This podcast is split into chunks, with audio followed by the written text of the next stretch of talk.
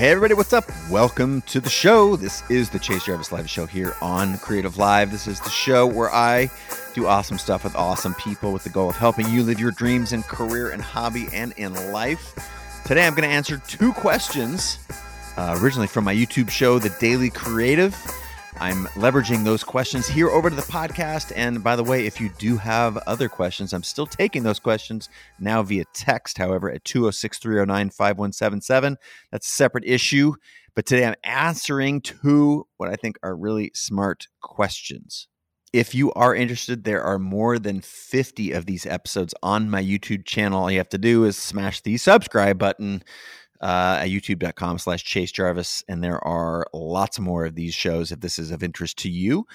Um, i'm going to be continuing to share some of these on the podcast here uh, and again taking uh, your questions via text as i mentioned just a moment ago. So tag me. I'll always keep my eyes out for your questions out there in the world. I'm going to get out of the way and let you enjoy these little nuggets of wisdom. Enjoy the show my name is Anthony Catania at C-A-T-A-N-I-A dot Anthony on Instagram. And I have a question regarding the hyphens we as creatives tend to accumulate. You talk about this concept a lot, but you also speak about how we should become a master in one discipline. I wonder if you feel these two ideas can only coexist in terms of artist hyphen entrepreneur hyphen business owner, or can they also be uh, artist hyphen graphic designer hyphen illustrator? What's your advice on how to decide which hyphens to focus on and which only muddy the waters? Thanks for all you do to keep us inspired and creative. Awesome. Great question. You're referring to my, what, 10, 10 plus, 10 or 15 years now about talking around becoming hyphens. And what I saw, this is my job as an entrepreneur and a creator to see around the corner to see what's coming up. I saw the future of work changing, the future of education changing. Uh, we're here at CreativeLive in Seattle, which is a, uh, the largest online creative education company focused on creativity and, and entrepreneurship. I saw these things coming and I started talking about how school was no longer able to prepare us, and how in the future, if our, if our parents had one job, we're going to have five, and the next generation will have five jobs at the same time. That's the way that employment was working, that's the way that um, the expectation, the economic pressure, and the opportunity because now we have so many tools and so much of our digital world has been democratized. Um, so, the distance between, um, or the distance or difference between mastery and being a hyphen. Now, I, I think it's really important. I think we all are hyphens because we all have to do a lot of things to put together the living and the life that we want in the early part of your career, you're doing a lot of exploring. You don't know what you want to do, so you should try a bunch of stuff. In part, that's one of the few things that, unless you're going to be a doctor or a lawyer or something, requires a piece of paper. And if you have a bunch of money, college is a good place to go and experiment. I actually prefer. I can say this. Uh, I went to college. It didn't add me a lot, add a lot of value to me, but I can say that today I think you can experiment and find the things that interest you. It's your job to be curious first, to find something that you love, and you don't re- that it is not a requirement that college provide that for you. So early in your career, you're curious, you're exploring. When you find something that you feel like you can dedicate so much time and energy to, your passion is as all hell about this thing, then you enter on that path to mastery you will have to do a bunch of other stuff on the way. You won't have any money, so you'll have to maybe wait tables on the side. And that's not to say you're aiming to become a master table waiter, right? That's not part of your your mission or vision for yourself in life. But when you enter that path towards mastery, that is a relentless, wicked focus on a thing, whether it's you know making films or vlogging or um, being a photographer, a designer, starting your own business the juice that I uh, get from you know running CreativeLive or being a photographer is unparalleled. The, the, my life feels like I'm being pulled through life. Um, I have unparalleled amounts of energy. I'm being true to who I am when I'm doing those things. When you find that for yourself, that is the beginning of what it feels like to be on that path. What I believe and I subscribe to is, and here's how these things aren't at odds I encourage you to focus on that thing. Ruthless, relentless, almost at the cost of so many things, so that you can feel and learn and understand what it was or is to master something.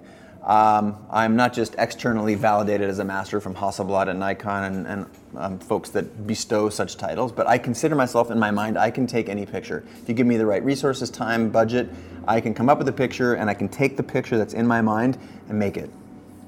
So it took me years and years and years to get there, and at first, it's the creative gap, right? The, the gap between the distance between the, the picture you can see in your mind and what you can make. When that is zero, you have mastered something when you're sitting there on the what's called the the, the master lounge chair, you, you've and you're able to look back, you're able to at that point deconstruct what it took to get there. It wasn't just re- relentless pursuit of the skills and the craft, that's critical, but there was also the network. Who did you know? Who did you run around with? Who you were inspired by? Um, what did you learn along the way? What what percentage of energy did you have to put into working on the craft versus socializing and making your craft known to other people? All that is part of mastery. When you focus on mastery, you then open and you, you, you achieve it or some definitive 80 20 version of that, you unlock so many other doors. This is the thing that people miss they just dabble all the time, then you never really understand what it is to be great at something. And when you don't have greatness, the experience of greatness, when you can just look at it and see, it's hard to understand how to then apply yourself in other areas of interest and and get really good really quickly. I think one of the best people in the world with respect to this is Tim Ferriss. Um, he has deconstructed the sort of the meta the concept of learning how to learn. To me, that's why I'm the founder and CEO of CreativeLive because I'm a passionate lifelong learner. And once you have mastered something, then you know go back to your question now. The idea of picking up other things that are analogous or parallel or related or helpful to your area of primary interest become much more natural. You understand what it takes to get there. That's to me the critical piece. So I'm, I'm kind of rephrasing your question back to you, and it's like, which is better, what's a distraction, and what's not? To me, that's you need to understand what it is that you want. Once you have that understanding, that's experimentation and play. Once you find something you want to dedicate yourself to, do that. You're to have to do other things along the way, but master that and then you can leverage that into i mean and i can play this video. You can just use this filter and play this video and overlay it on anyone you see online that you think is incredible I don't care who it is. If you're a huge fan of Brene Brown, you can see that she was a researcher. First and foremost, she was a researcher. And then she started, you know, teaching and then talking. She gave an amazing TED Talk, and that TED Talk was the real catapult to her being a well-known author. And then now that's what she does. She writes incredible best-selling books. So whether you apply that filter to Brene Brown or to Gary Vee, Gary, same thing. He was an entrepreneur from a young age, was able to focus on his parents' wine business, made an amazing life and career in business out of wine, and then said, wait a minute, I can do that to other industries. He got along, involved in social along the way. That's one of the things that propelled him to excellence in the wine world. And then he made a media company out of this. You see this pattern over and over and over. So it's very important to me that you relook at your question. A, I think I answered it, but B, that you understand what I'm prescribing. Explore, play, get find something you love, become a master at it, disproportionately engage in that over all of the things, and then so many other doors will unlock. Also, when you're a master, miraculously or not, you find yourself connecting with other uh, masters in other disciplines. To me, that's one of the most exciting phases that I'm at in my career. Is I'm running around with people who are way above my pay grade. I'm punching way above my weight, um, and hopefully they think the same of me. But it's a really cool, um, I think, way to look at the world. So that's the answer. Hope you dig it. I appreciate the question the hyphen thing is it's a thing. Um, i harp on it. Dan, is it every video probably that I touch on it? Maybe almost every video. Almost every video. Awesome. Thank you very much. Hey Chase, my name is Megan. Hi Megan. And my question is about burnout. Burnout. I recently took on a full-time day job, which I enjoy, but I feel like I'm lo- losing focus on my personal business goals and I'm wondering if you have any advice on how to regain focus on my business goals, keep focus on my day job, and not completely burn out. Got it. Thank you. You're awesome. All right. here's the definition, like embedded in your question. I love this. And if you're out there, you feel scatterbrained at all, or you have to work in, a, in parallel with your passion, pay attention to the answer to this question. She's, she's using the word focus. Oops. She's using the word focus, and she's like, Can you focus on XYZ? The definition of focus is to focus. and so it's impossible. It's literally by definition, and if you've ever tried to focus on 10 things at once, it's impossible. And science says this we can't multitask. We, we have the term multitask, but what we end up doing is diluting our focus. And when we dilute our focus, we, we, we, get, we get shitty at stuff. So, um, but you're not alone in this question, Megan, and the answer is probably unsurprising, but I'm going to put it in a tight little package here. You have what you called a day job, and then you called it your passion. So, in your day job, you wanted to be able to be focused on your day job and your creative passions. You can't think of about you can't think of it in those in those ways. When I'm I'm going to um, into your question my belief I'm going to say, I make an assumption what I think you mean. You really love your passion, but you have obligations, you have mortgage payment, maybe kids, you got some, some financial constraints that make it so you have to have a day job. Or maybe you just want to have this creative stuff, your passion as a side hobby. I'm going to, because most of the audience really wants to do their passion full time, that's the way I'm going to frame your question. So I hope I'm, I'm making the correct assumption. When you, um, that's the best way of saying this why do you have a full time job? If it's a money thing, look at how much money that provides you. Look at your list of expenses. Can you trim your list of expenses such that you don't have to work a full time job? This is the first thing, this is the first filter that for people who are using the excuse of not following their passion, look at, you're gonna die. You're going to die one day. At the end of this life, are you going to say you wish you made more money doing the boring, shitty job that you have so that you could kind of do the things that you cared about on the side? No. There, there are lots of studies about people who are dying and they say that that's not the thing that they think about on their deathbed. You're going to want to have followed your passion, your heart, your mind. So look at this list of expenses through that lens very carefully. What do I really need here? And then if you have some, you know, you're, you're not established in your, your creative career right now or you're not following your passions, what can you do to make that amount of money and just a little bit more for some cushion? And how can you rally if you do have a family? How can you get them on your side? My understanding is that when people they they truly come out to the people in their lives about what they want, that the, the family, your friends, your peers, your parents will rally around you. You have to state what you actually want. Reduce your expenses find a job that makes that much and just a little bit more. Usually that's less than a full time job. Sometimes it's in the evenings, waiting tables or bartending. Sometimes it's parking cars, or sometimes it's something you can do on your own transcription, coding, something like that. Part time, compartmentalize the shit out of that thing that you don't love so that every other aspect of your life, all of your waking energy, the time, can be focused on the thing that you're passionate about. I mean, just by definition, passion, right? Wouldn't you want to align who you are, the work that you do, with what you're passionate about?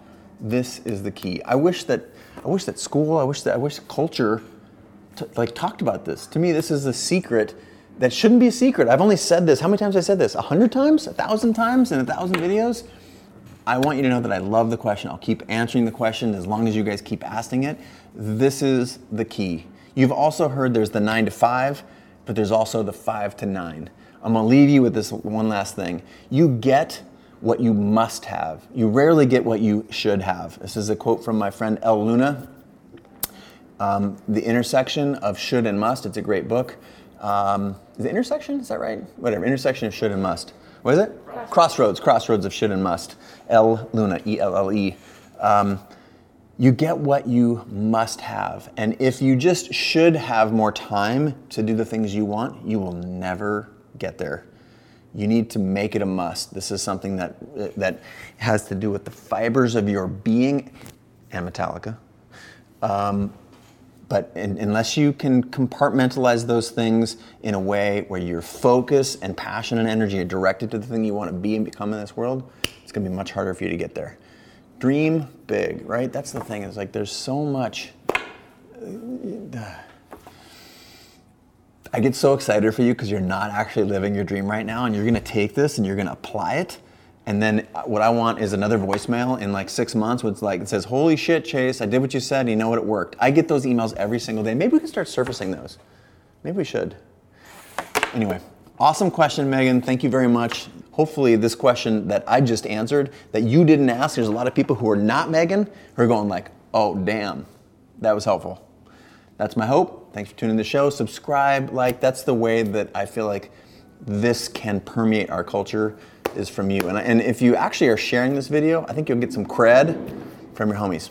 All right, signing off for another episode. I'm Chase. See you again tomorrow. All right, real quick. Hey, before you go, if you know anything about me or my work, you know how deeply I believe in the power of creativity. It's so core for a successful, fulfilling life. I mean, that life cannot be built by accident, right? That's only an accumulation of intentions and daily choices and actions and the stories we tell ourselves about what's possible with this one precious life. Well, I want you to know that I wrote a book specifically about this. And if you uh, enjoy the show and you don't yet have the book, I think uh, I think you ought to because I think it's an incredible companion to all the work, the 10 years we put into making this show. The book is called Creative Calling. You can get it, of course, at, at Amazon or, or your local bookshop or anywhere books are sold or at creativecalling.com. Uh, but there is a creative process I outline in the book, a series of daily habits. It's very, very actionable.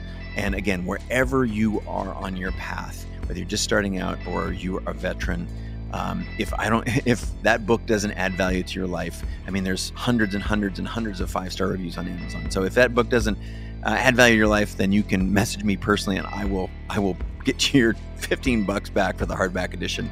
Uh, I just want you to know that if if you're new here or you haven't checked out the book, please do and let me know what you think.